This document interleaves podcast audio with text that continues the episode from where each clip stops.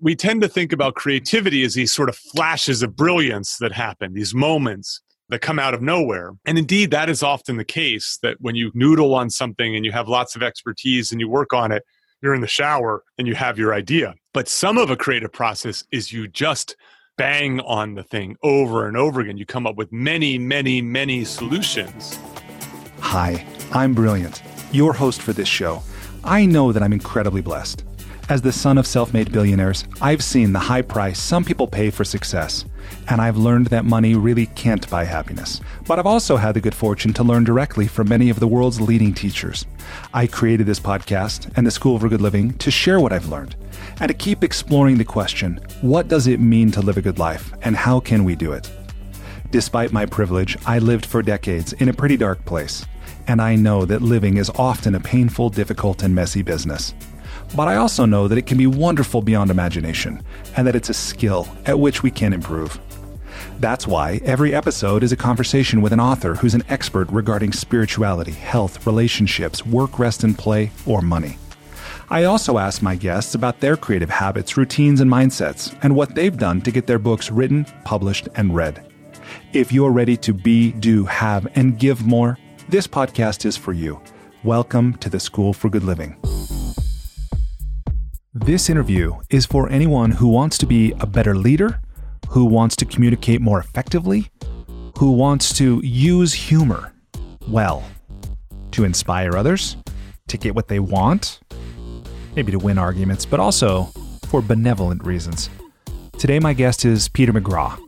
Peter is an academic who has studied humor extensively. He was fascinated by the question, what makes things funny? In fact, he gave a TED talk by the same name. And in that talk, he shared what he learned after taking a two year, 91,000 mile global search for what makes things funny in different places around the world. And he put his findings into a book called The Humor Code. He went to Tanzania, Scandinavia, Japan, Israel, Peru, and other places in North America. Peter also conducts experiments at the Humor Research Lab, something he founded, also known as HURL. He has written for Slate, Wired, Fortune, The Huffington Post, and his work has been covered by the New York Times, Wall Street Journal, NPR, Time, CNN, The Atlantic, and the Harvard Business Review. He's spoken at Harvard, Stanford, Cambridge, and Fortune 500 companies. You get the idea. So the guy's been around the world. He's talked to some of the biggest companies and universities. As a behavioral scientist, his research spans the fields of judgment and decision making, emotion, affect, mood, and behavioral economics. He has a podcast called I'm Not Joking and another called Solo The Single Person's Guide to a Remarkable Life. The book that is the subject of today's interview is his newest book, Shtick to Business What the Masters of Comedy Can Teach You About Breaking Rules, Being Fearless, and Building a Serious Career. In this interview, we explore something he's co created called the benign violation theory. If you feel at all stuck in your job, or you're entrepreneurially minded. We talk about how to be more creative, how to come up with better ideas, whether you're brainstorming alone or in a group. We also, as I've said in the intro, we talk about how to use humor to be a better leader and how to not use humor to avoid being a not so good leader. With that, I would just say I hope that you enjoy this conversation with my new friend, Peter McGraw. Peter, welcome to the School for Good Living. Brilliant. It's so nice to be here. I have to tell you, your name is one of my favorite words. Oh, it is. Well, yes. thank you. Yes. You know, I, I appreciate you saying that. I'm going to ask you my favorite question for Uber drivers What's life about? Okay. So you must knock some Uber drivers over with that question because they're used to getting questions about the weather and traffic and what it's like to be an Uber driver. Yeah, and where they're from. And where right? they're from. Yeah, yeah indeed. Yeah. So I don't think that there's any one thing that life is about. I think there's a false premise behind the questions about the meaning of life. I think that there are meanings to life. I think life is about lots of things. And it's about doing lots of things. And it's about walking, about people walking different paths depending on what's the right path for them. I could go into a lot of detail about this, but I think that's an important idea. I think in a world where you can open up Uber Eats and there are 50 different varieties of food you can choose from, mm-hmm. And then within each variety of food, there are 50 different restaurants that you can order from. Yeah. That there's a little something for everyone. And in the same way, there's not one good meal for all people, there's not one good life for all people. But I think the trouble with the world is it's not easy to find your path, it's not easy to find your about. And we have to kind of stumble around a little bit and we can't always rely on other people's opinions and views to guide us to the right path. We have to discover it a lot like the Buddha by going out into the world and tussling with it. Yeah. Well, thank you for that answer. And I think that has a different, that lands with me differently, knowing that you traveled, you and your co writer traveled 91,000 miles around the world in search of what makes things funny. Yes. Right? But I imagine along the way, you probably learned a lot about what makes for a good life as well. And maybe we can start there. Will you tell me why did you travel 91,000 miles? Okay, so I was kind of like, I'm sort of a run of the mill academic prior to studying humor. That is, you know, I taught my classes, I wrote my research papers, I wrote them on topics that I thought were important. Maybe not always provocative, but important. And then I stumbled on this question of what makes things funny. And I stumbled on it at exactly the right time in my career. You know, this idea of timing matters. You know, you can be too early, you can be too late.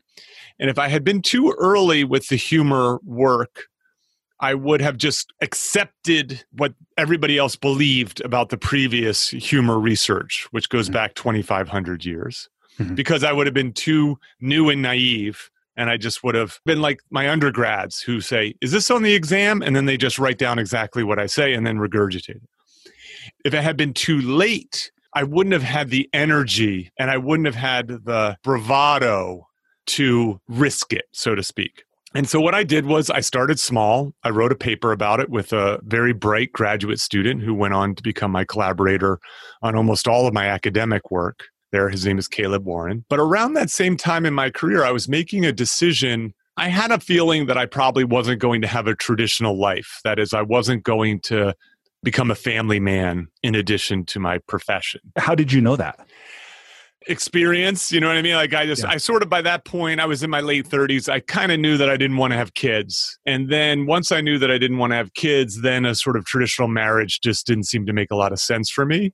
Yeah. And what i was seeing around me was how difficult people's middle years are because they're trying to do a bit of everything. Yeah. But i also didn't want my middle years to be boring because i just was doing my career. Yeah and so I just started thinking a little bit about what could I use my extra time, money, and energy for that might make my life better mm-hmm. in the same way that someone else uses their time, money, and energy to raise children in order to make their lives better. And so I had decided that I was going to leave the university in spirit. That is, I was going to become much more of a public, outward facing intellectual type. But I didn't know exactly how to do that. And I realized very quickly that the humor stuff was the way to do it. The problem was, I didn't have 10 years or 20 years of experience studying this where I could take my ideas and put them out there in the world in this sort of easily accessible way. Mm-hmm. And so my first book, The Humor Code, was a response to that. It wasn't going to be an opus, you know, it was going to be an exploration. And so I teamed up with this journalist, Joel Warner, inquisitive fellow who's, I think, also yearning to get out of the house. He is a family man. And what we decided to do was to tussle with these questions out in the real world. And my argument was I needed my laboratory. I have a laboratory called the Humor Research Lab, aka HURL. We need to run these experiments and to test the sort of causal effects that are out there in the world. We couldn't behave like philosophers that was a lot of the problem with the research on humor was it has its roots in philosophy and thought experiments. It had to move into the social sciences and real experiments. But as you know anything as complex and mysterious as comedy you can't just interact with it in a lab. Labs aren't funny places. You need to go to funny places to do that. And so the book was this part pop science but also part travel log in which I got to discover and learn while also teaching. And that's the flavor of the book. And the idea essentially is you need to go 91,000 miles if you want to get the full scope of comedy in the world. Yeah. And you truly did go international, right? You spent time in Tanzania. We were in Tanzania. We investigated a alleged laughter epidemic in the early 60s. We went to the Amazon with Patch Adams and 100 hospital clowns to try to answer the question Is laughter the best medicine? We went to the West Bank. We went to Palestine to look for humor where you least expected. Went to Japan to try to figure out these crazy Japanese game shows that are just so perplexing to Americans but beloved to the Japanese. And then you made your own game show as well. How much of that experience informed what you do? Oh, yeah. Wow. You've done your homework on this. I'm mm-hmm. impressed. So, yes, I created a comedy game show called Funny or True. I've done it as a live theater show. And I did it in part because I think that is important. You know, there's a saying about teachers, those who can't teach. Yep. And so I thought if I really, really want to understand comedy, it really helps to make it. Yeah. And so I've done some improv, I've done some stand up. I'm taking a sketch writing class at the moment, but I created this comedy game show. And I have to tell you, it was a great experience. It was really wonderful. It sounds fun. And can I find episodes online? You know, there is on my YouTube channel, you can find one episode at the West Side Comedy Theater in Los Angeles. And it features a chemist, a sex researcher, and then two prominent stand-up comics, Alonzo Bodden on from Wait Wait Don't Tell Me. You probably know from him. He also was on Last Comic Standing, and then Neal Brennan, who is co-creator of Chappelle Show, and I have the great privilege of hosting that show. It's a fun it's a fun example of it. That is fun. I want to go back to the thing you said about what's a laughter epidemic? What is that about? Well, okay. So the stories of this laughter epidemic is that it started in like a boarding school, a religious boarding school with these young Tanzanian girls, like tweens. And that they were having these fits of laughter that was spreading throughout the school. It was uncontrollable. You know, it basically shut the school down and they sent the girls home and these girls spread the laughter epidemic into their communities. So, when you start to investigate this, both anthropologically and then also from a kind of medical and behavioral standpoint, I actually believe that this laughter epidemic was real. I think it was described in a hyperbolic way, to be honest. But what's fascinating is that there are versions of this that sprout up around the world, in the United States, even. And what it seems to be is a case of what's called mass motor hysteria. And so this is a reaction to high stress environments. It's often referred to as the cheerleader disease. So evidently high school cheerleaders get this, which is a very like highly evaluative, stressful environment of this particular age range, young, and it, girls seem to be more susceptible than boys for some reason. But it doesn't usually manifest itself with laughter. It might be crying or fits or whatnot, but it does have this contagious effect where it does spread from yeah. people who are close to each other. I was going to say this sounds like maybe some of what I've heard of tongues in the religious revivals. I think that there are some connections to these kinds of social contagions, right? So yeah. we live with social contagions. all Although laughter is a contagious thing. If I laugh, you're likely to laugh or at least smile. Yawning has this. There's a lot of mimicry that happens in the world and so on. So so it's not out of bounds that there would be some socially mediated behavioral contagions that happen. Yeah. This happened to be a very profound one and then had this mystique because there's like a paper in the British Journal that oh, describes yeah. it from secondhand stories and interviews and so on. I just love that you got on a plane to go investigate firsthand. It's yeah, like, we yeah we went to the classroom and everything. Like we were, awesome. we got a tour. Like this is the classroom where it started. Yeah. That's great. So with all these, so part of what I love about your story is how you made a pretty significant pivot in your life and your yes. work. And I know that many people feel stuck in life, but they don't necessarily know what to do or how to get unstuck. And as I see it from a removed perspective, it seems to me that you got yourself unstuck and you mm-hmm. followed this path that is adding original thought to you know what we understand about ourselves and each other so i wonder if you'd be willing to share what did you learn about what makes things funny Sure. Yeah, yeah, I'm happy to do that. I mean, I think that if I didn't have those insights, it just would have been self indulgent.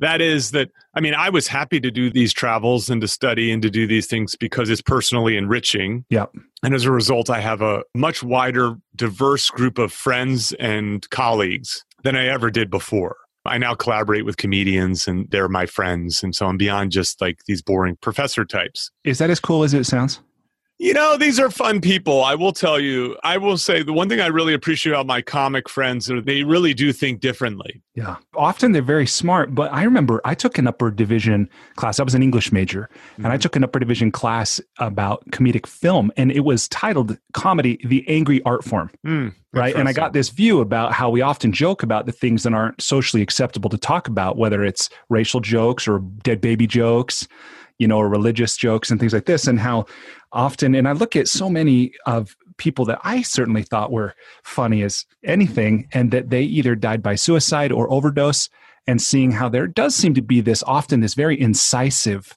this very angry element, or hey, things are messed up, and I won't put up with it. And while I'm not going to go out and become an activist, I'm going to pick up a microphone and encourage people to think differently. Mm-hmm. Yeah, I would say that they see the world differently. The, the best comics are kind of misfits. So, in my most recent book, I use this line that Jerry Seinfeld says is that comics are humanoids. They're not aliens, they're not humans. They sit on that edge. They have enough knowledge to be dangerous, but they don't fit it in enough to just accept this yeah. is the way things are. Yeah. And so I see them as artists. I think they're a particular form of, of artist for sure to be, to be honest. So the idea and I, you know i really wish that i could do more with this idea but i do think that it is a valuable insight. And that is i feel very comfortable saying that caleb and i have developed what i believe to be a really strong model that explains what makes things funny. Now to step back for a moment and to give you some context when i stumbled onto this question if you ask someone what makes things funny, you would have gotten a lesson that looks a little something like this. Well, brilliant. There are three types of theories that describe what makes things funny. There's dating back to Aristotle and Plato, superiority theory, that we laugh at the follies and foibles of others, where comedy is a game with winners and losers. There's release or relief theory, largely credited to Sigmund Freud that says that humor is this escape valve where we get to talk about taboo things or as you were saying angry or aggressiveness or sexual risque kinds of thoughts come out in this sort of playful way. And then the 800 pound gorilla of humor theories is incongruity theory.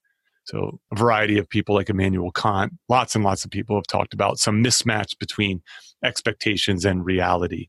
And then what they would say is, well, superiority theory explains this form of comedy very well, and incongruity explains that form of comedy, and so on and so forth. Now, to me, that doesn't make any sense. Like that violates a fundamental desire of science, which is a, to seek parsimony is that to have three theories for a psychological experience doesn't make sense. You don't you don't have three theories of fear. Well, we have this theory of fear for snakes and this theory of fear for public speaking. Like that doesn't make any sense. Yeah. So I was on the lookout for parsimony and found an inkling of that in a paper, a very like unknown paper by this guy Thomas Veatch that served as the basis for our thinking. Which, he was by a, the way, a linguist. Oh, you're a linguist, okay? Because I went to his website and I was yes. like, "Who is this guy?" He didn't he, really have a lot of about. He's an interesting character. He is no longer in academia, but one of the beautiful things about Thomas Veatch is that he's clearly a very smart fellow and he wrote a paper that I thought was really profound. And then he was very early to the internet and he published the paper on the internet. And so I found it in a random Google search. In the way when I give my students a paper to write and they just Google the topic, yeah. I was doing a very similar thing at that stage. And I luckily found his paper. And then Caleb and I took those ideas, sprinkled in a bunch of psychology, and then started testing them. And the idea is that we tend to laugh at, be amused by, find funny things that are wrong yet okay, things that are threatening yet safe, things that don't make sense yet make sense, what we call benign violations. And this benign violation approach is very useful because one is it does a good job of explaining what makes things funny across types of comedy it does a very good job of explaining the two ways that a humor attempt can fail. It can be too benign and boring, or it could be just a violation and outrageous and upsetting. And it also explains why the very same joke can have all three of those effects. That one person can be laughing, another person can be yawning, and another person can be stamping their feet in outrage. And that is because what is wrong and what is okay, what is benign and what is a violation, depends on the audience's perspective, on their cultural values, societal norms, context. Are you in a church or are you in a comedy club? Mood, the number of drinks you've had, and so on and so forth. And so um, we find time and time again that this is a very useful model to explain puzzles, but it also sort of an intuitively appealing puzzle. That's one of the things that I like about a lot of my comedy friends is they say, you know, I never thought about what made things funny before. I know what's funny. I know how to make funny, but I never thought why. And this does a pretty good job of explaining why.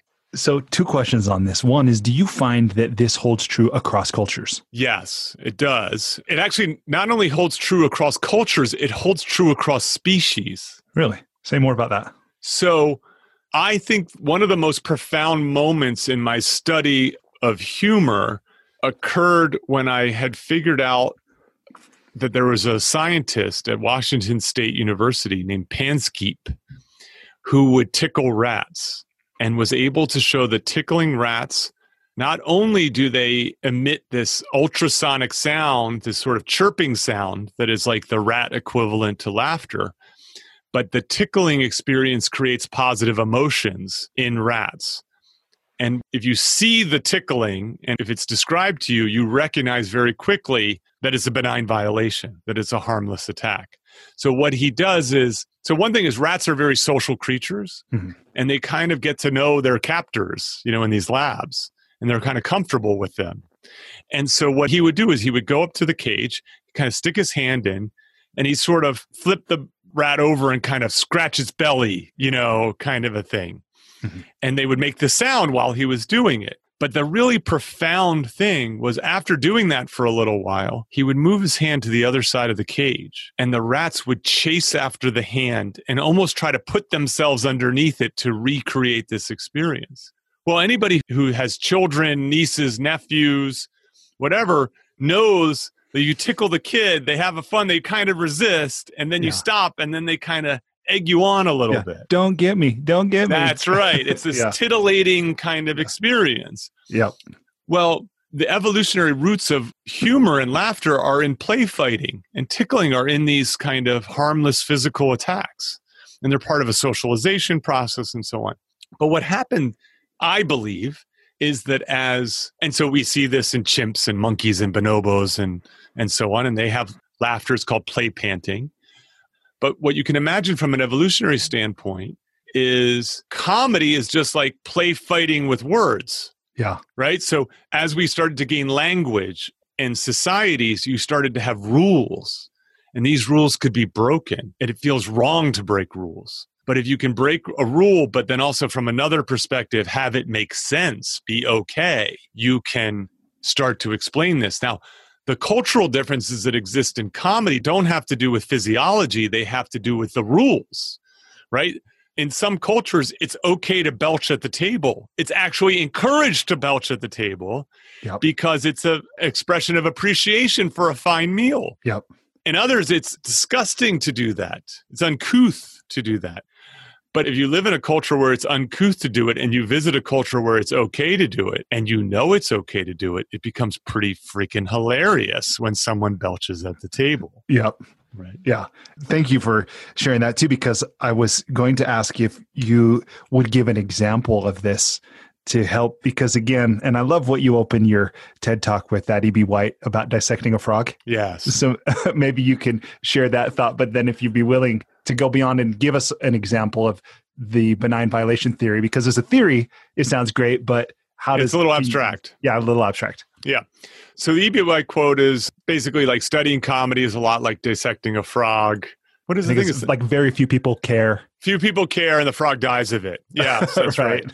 And yeah. I do agree with that. Like, actually, I would say that there is a downside to the work that I've done, which is I just don't really like stand up comedy anymore. Really? In part because I find myself not enjoying it like an audience member enjoys it. I find myself watching it and anticipating and figuring out what he or she is doing on stage. Yeah. So, yeah, occupational um, hazard, huh? Yeah, I mean, look, I can appreciate the artistry of it, but I have very rarely have a big belly laugh as a result yeah. of it.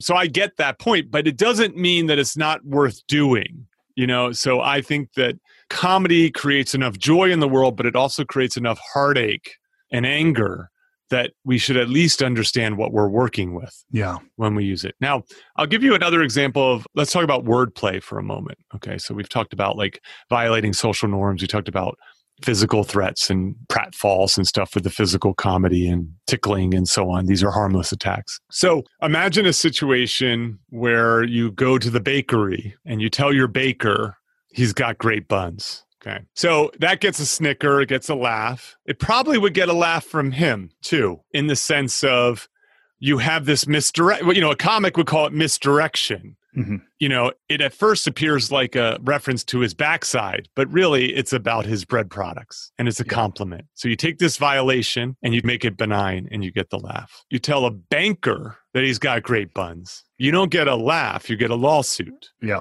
Right? You know, because there is nothing that makes that okay.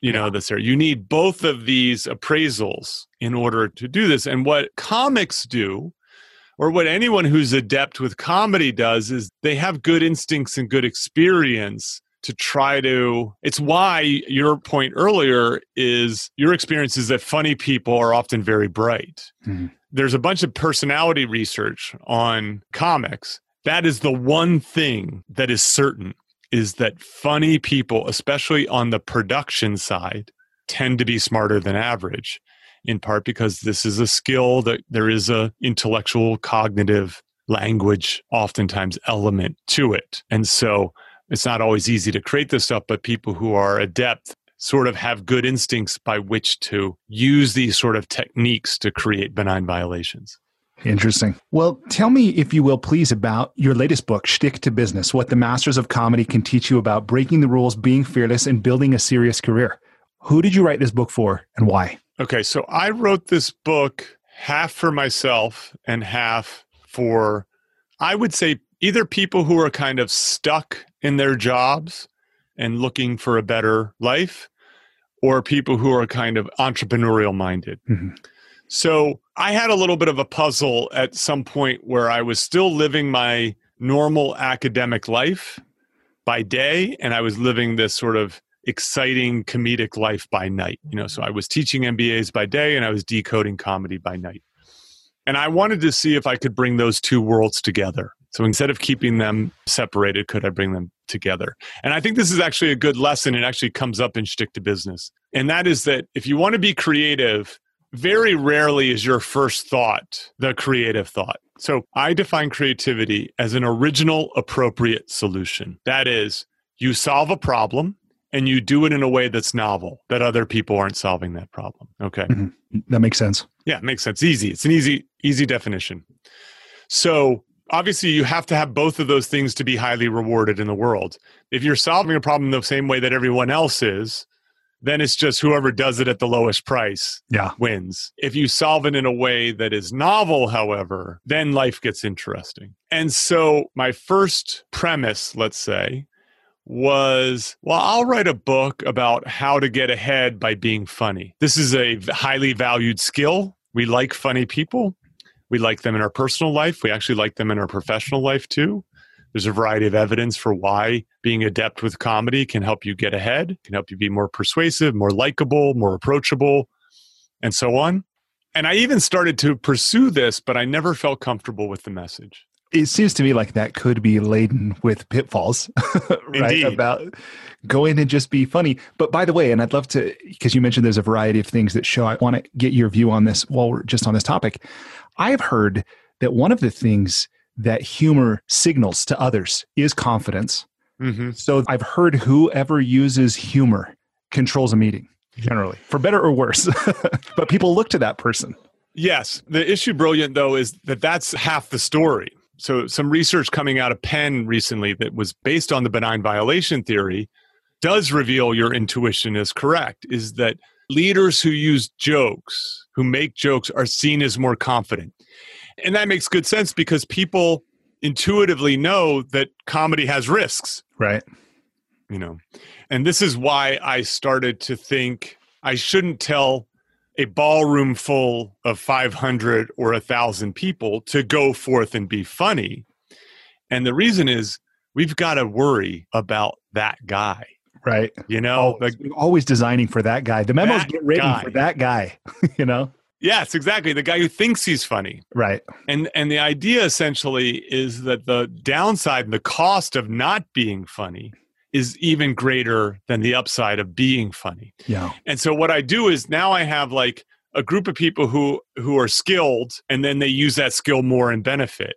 And then you have a group of people who are underskilled. They use that skill more and then they make the workplace less good. Yeah. And so that study that I was telling you about out of the University of Pennsylvania also finds that leaders who use jokes and aren't funny are seen as less competent. Hmm.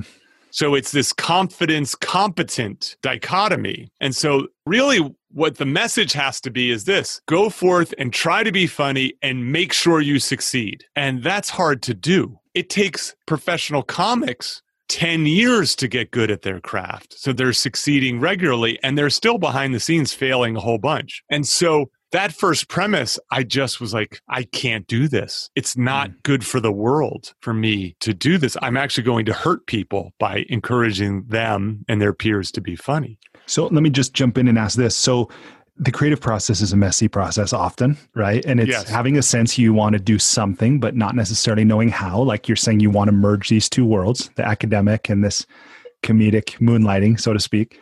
And so you're going down a path, you have an idea, but then your intuition and your reason is saying, mm, kind of in the right direction, but not quite right. That's so right. this is the question. That was all a long way of setting up this question. How long before the book was actually published was it your intention to write this book? And where okay. did this pivot, this shift in kind of approach come? Well, after I wrote my first book, co-wrote my first book, people would ask me, "What's your next book?" And I my response was, "I'm never writing another book." yeah. So this is related to your previous question about, you know, who did I write this book for? When I hit on the idea for Shtick to Business, I knew I was going to write a book. And the reason was that I felt like I had ideas that were going to truly be beneficial for the world. And I knew that I would be pissed off if someone wrote the book before me. Mm.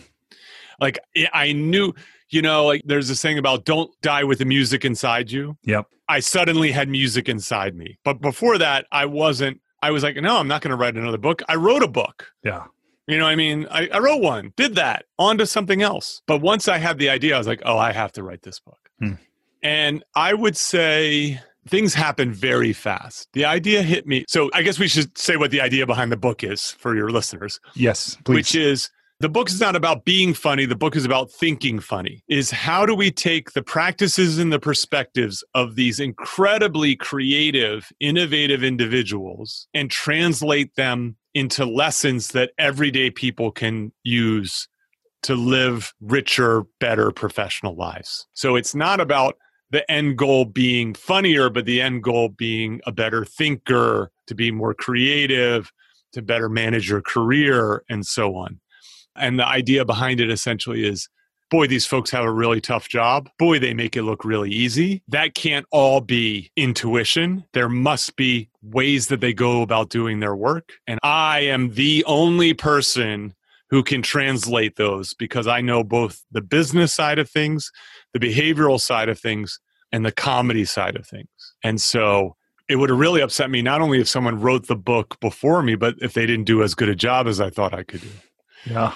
And so things started to move very, very quickly once I hit that idea. I hit that idea. I gave a talk on it. It was one of the better received business talks that I ever gave. I gave it to a group of salespeople at Google. And to be honest, I started giving the talk. That's how I started. I started giving a talk, and it was the best talk I've ever given in terms of for that kind of audience. Mm-hmm. Everything before that, I was kind of trying to fit a square peg into a round hole. And so then the research just started to blossom. And I just, everywhere I looked, I started seeing this. And so I think from idea to publication of the book was two and a half years. Wow. Very fast. Yeah. Very, very fast. So that was good. And it was fun. Actually, I, you know, a lot of people, you talk to people about, you know, what was it like writing the book? They're just like, oh my God, it was, it just nearly killed me, you know? Yeah. I'm lucky I didn't have that. I had a good experience writing the book. I would imagine, and you can correct me, but part of that being it was the synthesis of two things you were looking to bring together. Yes. Part of it was the subject matter, but I think anything we're passionate about or that we're eager to share with others, you know, it will have that sense, help us have flow and meaning and enjoyment. But the fact you had a co-writer as well, it seems like Well, that, that was for the first one. Oh, well, maybe not a co-writer, but who's the gentleman? Oh, yes, that's right. I had I did have help. Right? Yes. Yeah. So that's worth mentioning. So, you know, a book about humor should be funny. Yeah. And so I worked hard to try to make my bits funny, but I have a very good friend, Shane Mauss, who's a stand up comic and science communicator. I do science about comedy, he does comedy about science. Mm. And so we became friends about nine years ago or so. And I invited him to be a special contributor to the book. So we have these little breakout sections called Shtick with Shane, where Shane gives a comics perspective on the lessons in the book, anecdotes and stories and so on. And he's pretty funny and he has that. He takes what's often a little bit abstract and he makes it very real. And that was fun to work with him on that. Yes. Yeah. It was fun for me to hear both of your voices mm-hmm. in the mm-hmm. book. And he teases me a lot in the book too. Yeah. it's fun. So when this started, I understand you had basically like 21 things, but the book ended up being seven chapters. Boy, you really did your homework. I'm impressed. Well, I'm really interested in what you're doing and I like it a lot. But I wonder in all of this, and I love also how you shared organically where your speaking was really both the refinement, but the expression mm-hmm. of these ideas and things like that. As it has gone through that, that two and a half year drafting process and all the sharing and all this, what have you found has really landed most with your audience? What have people been able to receive and apply or what have they enjoyed the most of what you've been sharing? Yeah. So I, you know, the lesson behind the 21 lessons and then it turning into a 14, excuse me, a seven chapter book is I think that's a good thing for people who are aspiring to make things to hear. Mm-hmm. You know, is that I had this sort of vision as a very slim book of like thousand word chapters 21 1000 word chapters you know it's sort of like i thought of it as kind of like a toilet bowl book right? It's yeah. the kind of book where you read a chapter while you're taking a dump. You know what I mean? like that kind of thing. And then I read one of those books and it just left me so unfulfilled. And so what I decided I was going to write a book that felt light, it felt breezy, but it had some meat to it. And then what I realized was some of my lessons were big and some of them were small and some of them were strong and some of them were weak. Mm-hmm. And so then what I did was I got rid of all the weak lessons and I kept seven strong lessons and excuse me, seven big lessons and seven small lessons. So I have these mini lessons in between the chapters. And so I think that this sort of act of creation is important, which is like there is a sort of fumbling around mm-hmm. that often happens. I will tell you this those mini lessons at one point were part of the chapters. And I had a moment where I was trying to edit and make sense of a chapter, and I just realized how it didn't fit and I was like, I either have to get rid of these or put them somewhere else. And I had this moment where I go, oh, what if I put them in between the chapters? Again, like a palate cleanser, like a yeah. little, you know. And as soon as I did that, it all just came together. Wow. You know, the chapters got better, the book became a little bit more diverse and interesting and was more fluent and so on.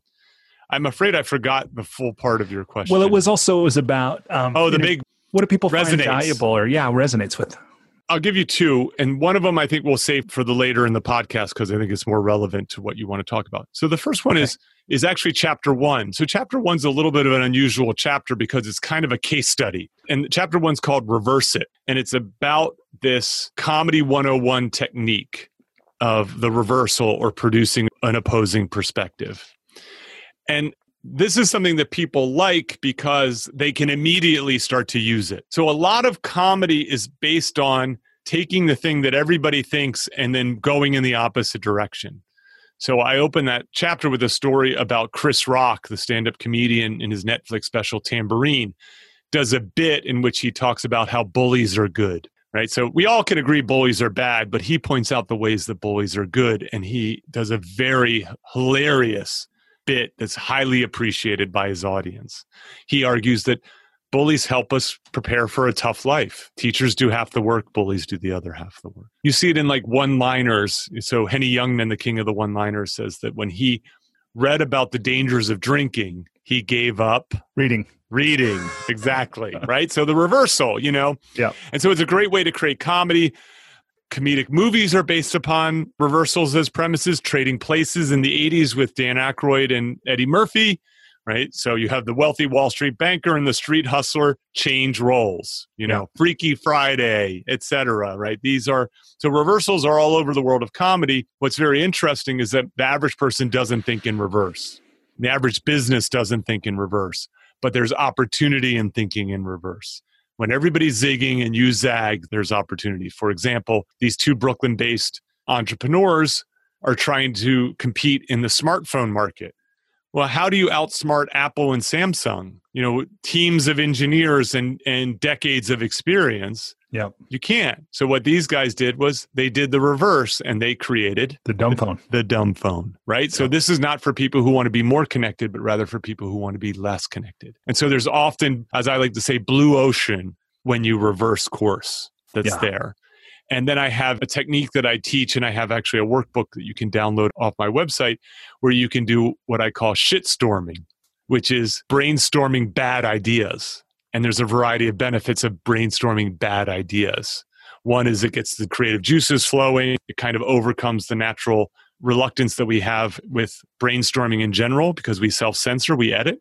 Yeah and then it's fun. We lean into it more. It's kind of a good warm up for brainstorming. And then the last thing is sometimes when you're brainstorming truly awful, terrible ideas, someone goes, Hold on a second. That's so crazy. It just might work. Yeah.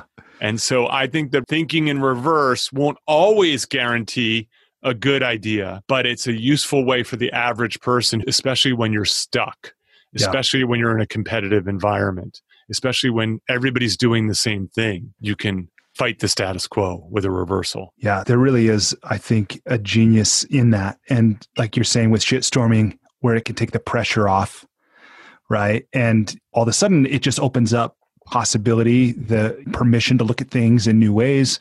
I remember once hearing that part of the value of just generating a lot of ideas in a brainstorming session is that bad ideas often lead to good ideas. Ah, yes. I'm glad you brought that up because I mentioned my first premise. So, one of the lessons, it's a mini lesson, the book is called Third Thoughts. Uh-huh. And we tend to think about creativity as these sort of flashes of brilliance that happen, these moments that come out of nowhere. And indeed, that is often the case that when you noodle on something and you have lots of expertise and you work on it, you're in the shower and you have your idea. But some of a creative process is you just bang on the thing over and over again. You come up with many, many, many solutions. Yep. And as you go on, the more you work on it, the more likely the solution you come up with is going to be novel. Yeah. And so Lorne Michaels at Saturday Night Live will often critique a sketch idea and say that's a first premise idea.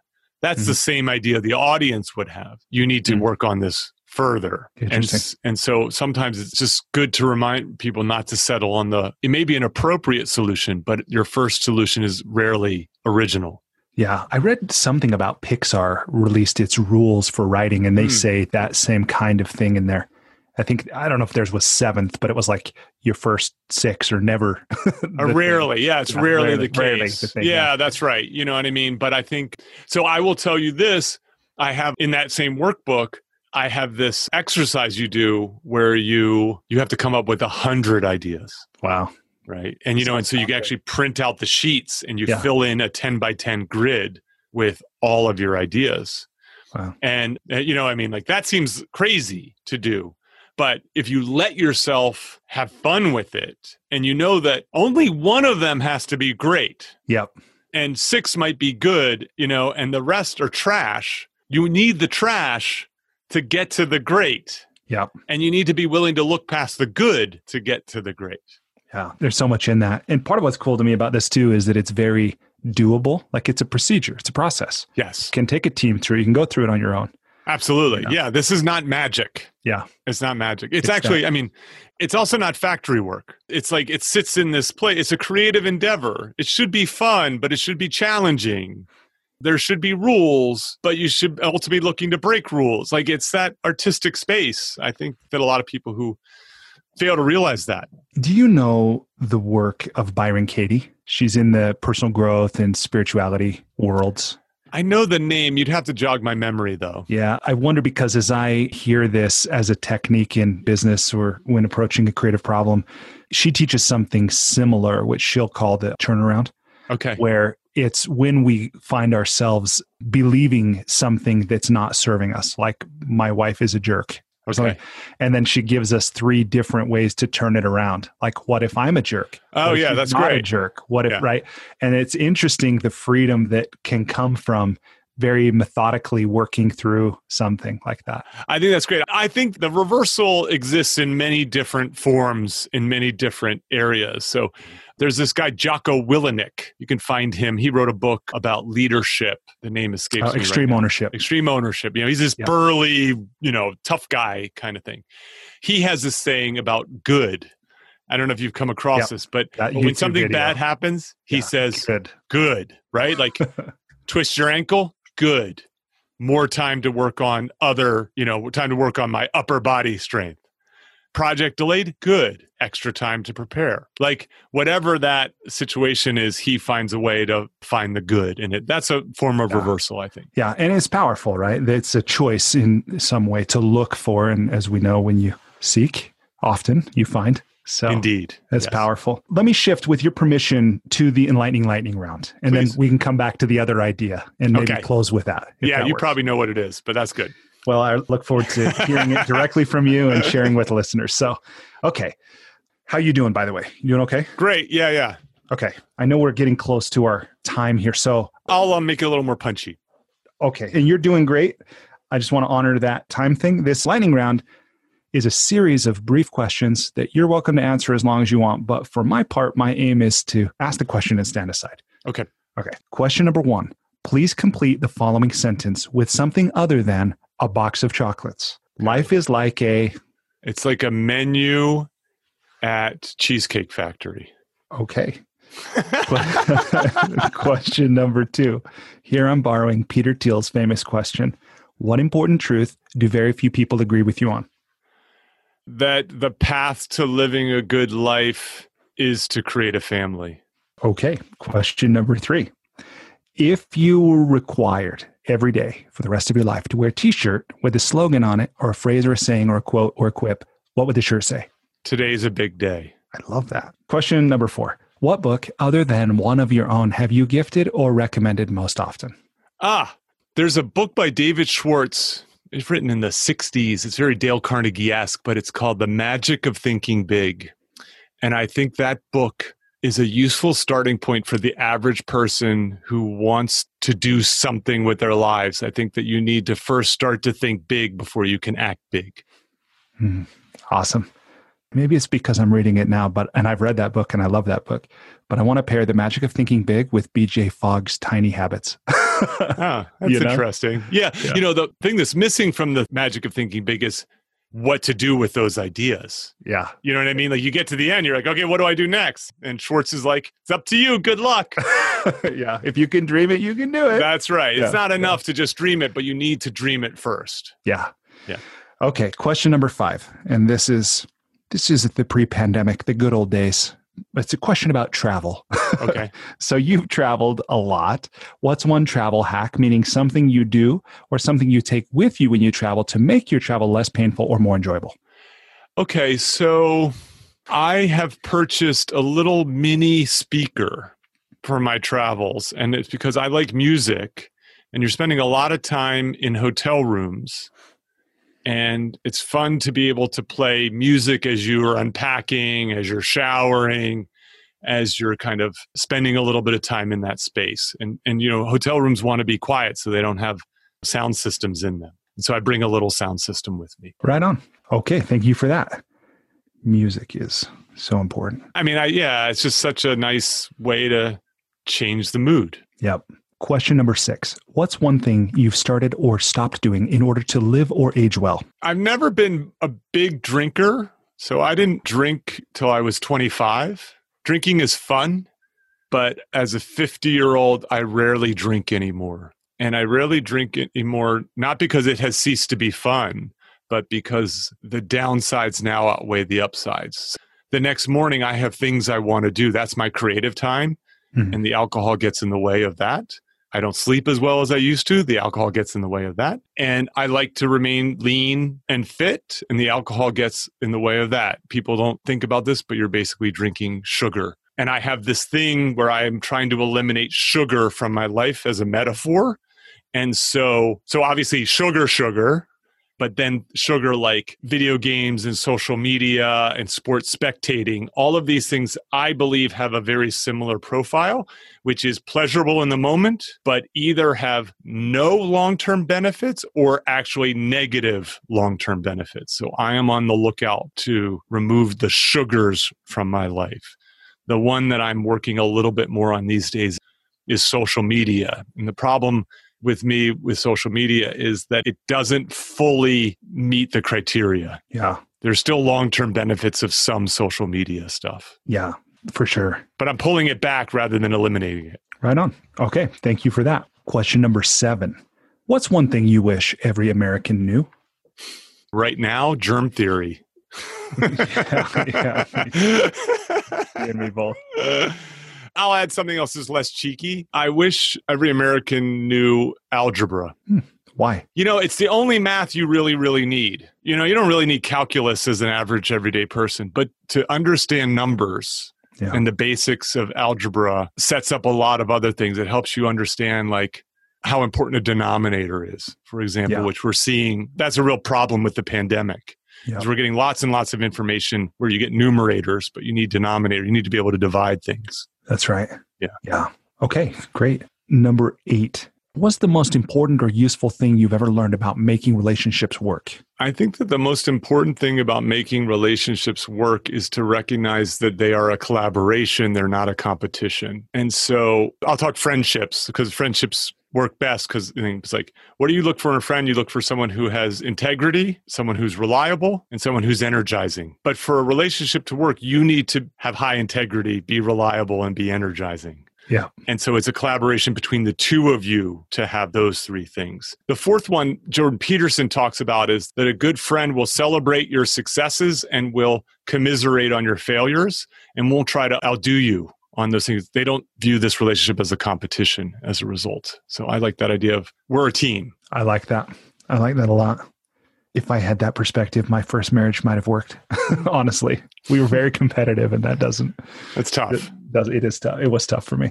Okay, question number nine. Aside from compound interest, what's the most important or useful thing you've ever learned about money, or what's something you're always sure to do with it, or you never do with it? I don't know if I have a great answer for that one. I'll be honest. Oh, I think the issue is that money is a tool. So you have to understand why money is important to you. And so early in our life, money is about survival. It's about keeping a roof over your head and your body nourished and yourself safe. But if you're lucky, if you're good, and you manage to get enough of it, then you can start making it work for you beyond survival and that it can be a path to freedom and opportunity that then it can truly help enrich your life. It can move you from avoiding bad into moving towards good. So it's a tool. You know, that's exactly what my dad said. He said, Remember, you know, he died 11 years ago, but before he did, he was very, very successful business person. And he said, Money is nothing but numbers on paper and a tool for doing good. Mm, lovely. So right in line with that. Okay. And then this question, of course, the listener will have heard some of your, I'll make sure to put your web address too, because it's petermcgraw.org, right? It is, yes. In, in, the intro. But if people want to learn more from you or if they want to connect with you, what would you have them do?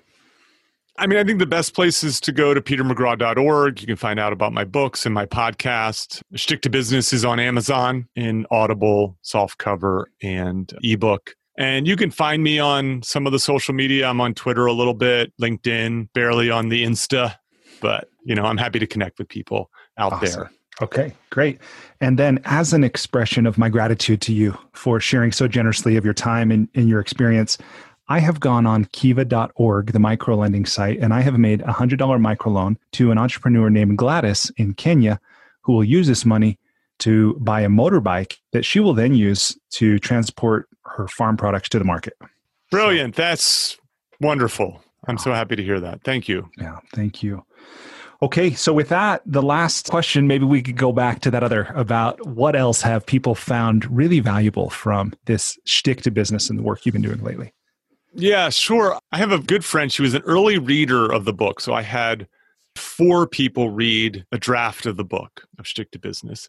And two of them were like super critical and two of them were super encouraging. And so it was a perfect balance you know, to make it better and to feel good about it. And she said to me, she's like, I've read 200 business books in my career, and I've never read a business book that talks about writing. And so I have a chapter in the book called Write It or Regret It, in which I say the most valuable tool that a comic has is not a microphone, it's a notebook. And I talk about the comedian's writing process. And with the exception of improv, all good comedy comes from writing. And I think that writing is a secret skill that successful people have and use. And I'll briefly talk about the three ways that writing benefits. So the first one is that it is a way to remember. It's a record keeping process. And so I have a journal now. I wish I had started the journal when I was 13 years old it becomes a useful tool to be able to revisit what you were thinking and what you were doing at some previous point and giving you a lot of good perspective. It's also just a place, if you get into a writing practice, to house ideas and to be able to keep those ideas because otherwise they just flitter away. They're ephemeral. The second is the act of writing allows you to clarify your thinking in a way that I think is really quite important. So it's easy to have loose thoughts, but it's not easy to have loose writing.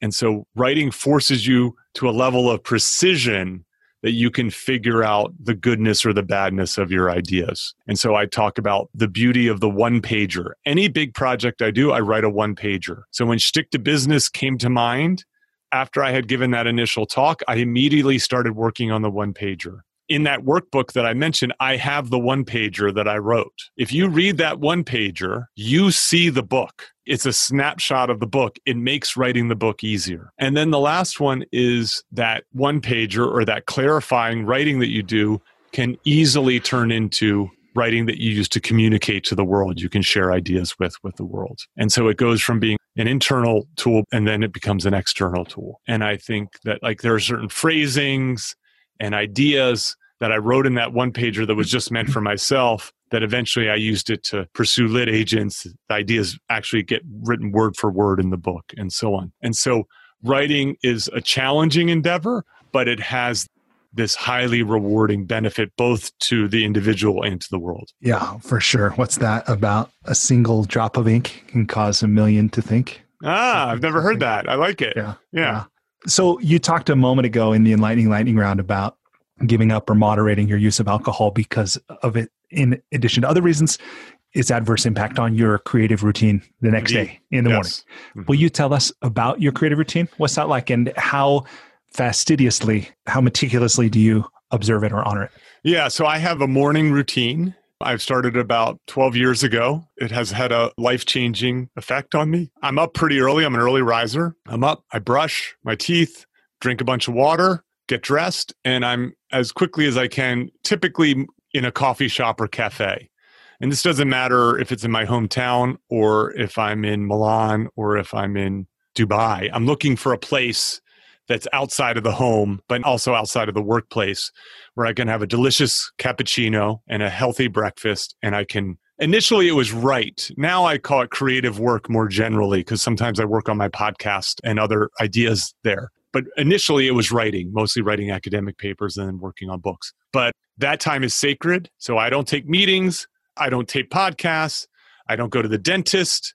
I protect that time and I make it a regular part of thing. I like to do it every single day if I can. And I do it anywhere between 45 minutes and 4 hours, depending on the day, depending on the timing, depending on the flow, you know, depending on a lot of things. And that's where I'm at my best. I'm peak energy, I'm peak creativity, and it's like I'm shot out of a cannon. And I just, I love that time. I actually tried to deviate from it at a couple times in the last 10 years and it made me miserable.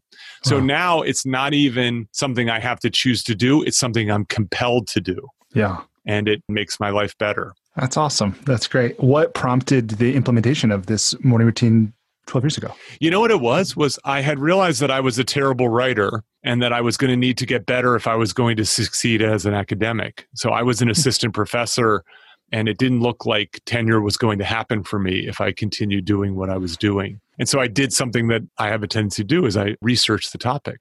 So huh. I read a bunch of books on writing and I read a bunch of blog posts on writing and there were a couple things that came through which is that not all, but most elite writers and actually most elite creatives. So there's a really wonderful book called Daily Rituals by Mason Currey. Yeah, how artists work. I love that book. Yes. And is that they sequester themselves typically early in the day.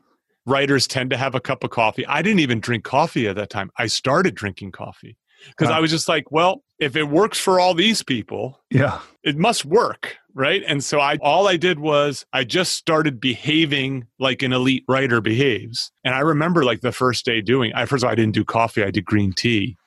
And I just remember it was hell. You know what I mean? Like it just did not feel good at all. But like many things in life, I did it over and over again and it then became not bad and then eventually it became good and then it just became essential wow that's amazing i love that and i love what's in there about the power of awareness to see that you weren't on track for the future that you wanted for yourself the power of decision and commitment and mm-hmm. and there's so much in that that i think is inspiring and i hope people listening see those things as well and possibilities for themselves in that. Yeah, I have an entire chapter built around these ideas called Work Hard or Hardly Work. And it's the idea of this in Mason Currey's book is that these folks work very hard and then they release themselves and do more pleasurable social activities yeah. after they've taken care of their creative work. Yeah, that's right. And I also, one of the things that that's impressed on me, Mason's book, is also that a i think these people were working in their zone of genius so mm. they really were working with their strengths and their talents and then b the power of consistency where some of them worked for only two or three hours a day but yes. they did it for decades yes it's crazy we think of people working 12 hours a day but you're better off working two hours a day seven days a week than 14 hours in one day right i agree there's a lot to that okay so there's so much more. And I know it might not be on your horizon now, or maybe it is. But Peter, I, I want to have you back on the show sometime. And I hope it's with your next book, whenever that happens to be. Sure. I'm starting to work on it. I knew it. I knew it. And uh, And there's so much more I want to ask you about when we have that conversation. I want to understand more about your work with the Morals Lab. Also, yeah. uh-huh. I want to see, I don't talk much with people about the trolley problem, but that's one of the most fascinating things. Ah. I want to ask you about, I understand you were mentored by Kahneman. So yeah. there's plenty more, plus what your book will be. So if you're open to it, maybe we can keep that open as a possibility. Yeah, that'd be my pleasure. I will say this your audience must really appreciate you because your attention to detail is extraordinary. Well, thanks. Like I said, I love to learn. I think your work is really interesting. I really do believe the world is a better place because you're doing what you're doing. I know we all want to make a difference and it can seem really abstract, but when you put effort behind an intention as you are, I think that it not only does a lot of good, but it is inspiring for people. And I want to share people's work who are doing that. Thank so, you. Okay. Well, thanks again. Brilliant. Thanks so much. It's great to meet you. Likewise. See ya. Cheers. Bye. Despite living in an age where we have more comforts and conveniences than ever before, life isn't working for many people. Whether it's in the developed world, where we're dealing with depression, anxiety, addiction, divorce, jobs we hate, relationships that don't work, or people in the developing world who don't have access to clean water or sanitation or healthcare or education, or who live in conflict zones, there's a lot of people on the planet that life isn't working very well for. If you're one of those people, I invite you to connect with me at goodliving.com. I've created Life's Best Practices Breakthrough Coaching to help you navigate the transitions that we all go through. Whether you've just graduated school, you're going through a divorce, you just got married, you're headed into retirement, you're starting a business, you just lost your job, whatever it is you're facing, I've developed a 36 week course that you go through with me and a community of achievers and seekers who are committed to improving their own lives and the lives of others. So, through this online program, you will have the opportunity to go deep into every area of your life. Explore life's big questions. Create answers for yourself in community. Get clarity and accountability. If that's something you're interested to learn about, I invite you to contact me directly at brian at brianmiller.com or by visiting goodliving.com.